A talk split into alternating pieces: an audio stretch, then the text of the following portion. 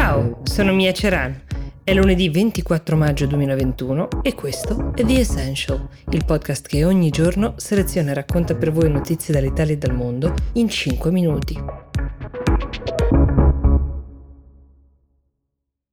L'estate scorsa qui su questo podcast abbiamo parlato moltissimo di Bielorussia, delle proteste che avevano spaccato il paese dopo le elezioni nell'agosto del duemilaventi che hanno visto un'improbabile riconferma di Lukashenko che guida con mezzi più che discutibili oramai dal millenovecentonovantaquattro il paese. La sua oppositrice, la sua sfidante anche alle elezioni, si chiama Svetlana Tikhanovskaya, ha dovuto lasciare il paese così come molti degli attivisti e anche dei giornalisti che hanno raccontato i brogli e le violenze che sono seguite. Tra gli esuli, tra i fuoriusciti per ragioni politiche ci sono, dicevo, molti giornalisti, tra questi è anche Roman Protasevich. Eh, lui è tra i gestori del canale Telegram Nexta, eh, che è stato fondamentale per organizzare le proteste contro Lukashenko che si sono ottenute subito dopo le elezioni. Lui dal duemiladiciannove si è rifugiato in Polonia, come molti dissidenti,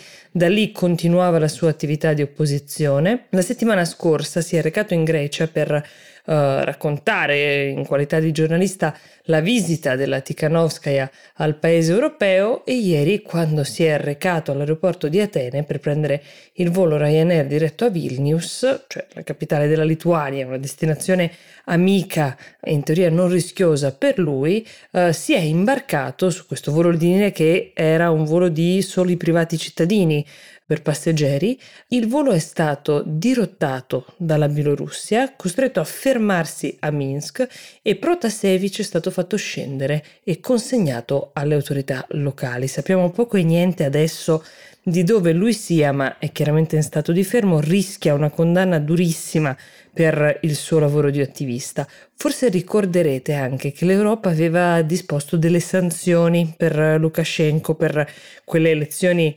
farlocche e per i metodi violenti con cui erano state sedate le proteste, ma a poco sono servite in realtà, considerando anche gli ingenti aiuti dell'alleato più potente che ha Lukashenko, cioè Putin. Putin è interessato a dominare indirettamente su tutto l'est Europa, almeno diciamo creare un'area di influenza, ma quel che è accaduto ieri con quel volo ci riguarda ancora più da vicino perché è successo su un volo di linea irlandese partito da un paese europeo, la Grecia, ehm, con a bordo un cittadino, un giornalista eh, residente in Polonia, altro paese europeo. Il volo è stato dirottato con un pretesto, cioè l'allarme bomba secondo la dichiarazione di Ryanair, e dopo essersi fermato a Minsk è ripartito con un passeggero in meno, abbandonato al proprio destino in un paese eh, diciamo con delle difficoltà quantomeno sul fronte democratico. Se un giornalista come Protasevich può essere prelevato in questo modo, tutti gli altri giornalisti europei potranno legittimamente avere più paura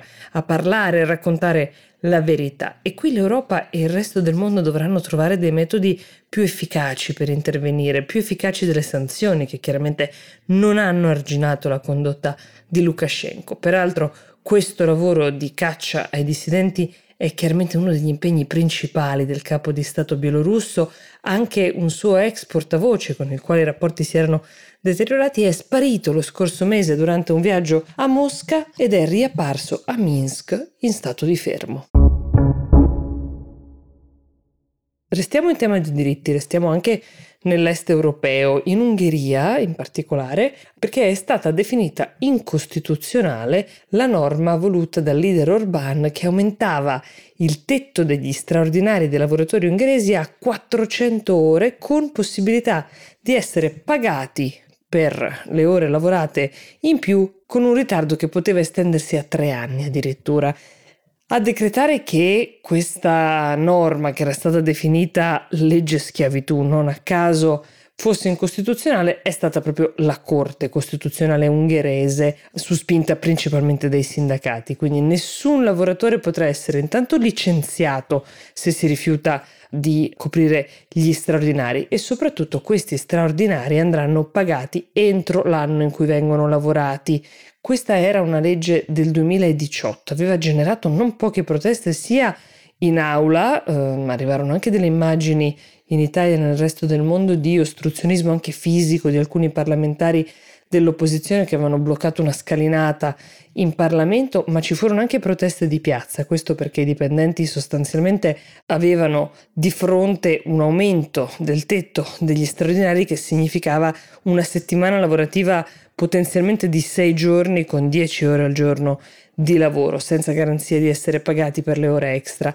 L'obiettivo di Orbán qual era? Era quello di agevolare, di andare incontro alle grandi imprese ungheresi, non solo che cercavano manodopera a basso costo. Eh, questa manodopera un tempo veniva in parte coperta da una quota di immigrati che entravano nel paese, poi le politiche ben note di Orbán hanno limitato tantissimo il numero di persone che entrano nel paese, mentre è cresciuto fortemente il numero di ungheresi che negli ultimi anni hanno deciso di emigrare eh, e andare in Unione Europea. Sono circa seicentomila, sono andati soprattutto in Germania e Gran Bretagna in cerca di salari più alti e soprattutto di condizioni di lavoro più dignitose. Ecco, una puntata, quella di oggi, all'insegna dei diritti, sia quelli che in alcuni paesi mancano, ma anche quelli che dobbiamo ricordarci di difendere anche quando li abbiamo. Io vi auguro un buon inizio settimana, The Essential vi dà appuntamento a domani.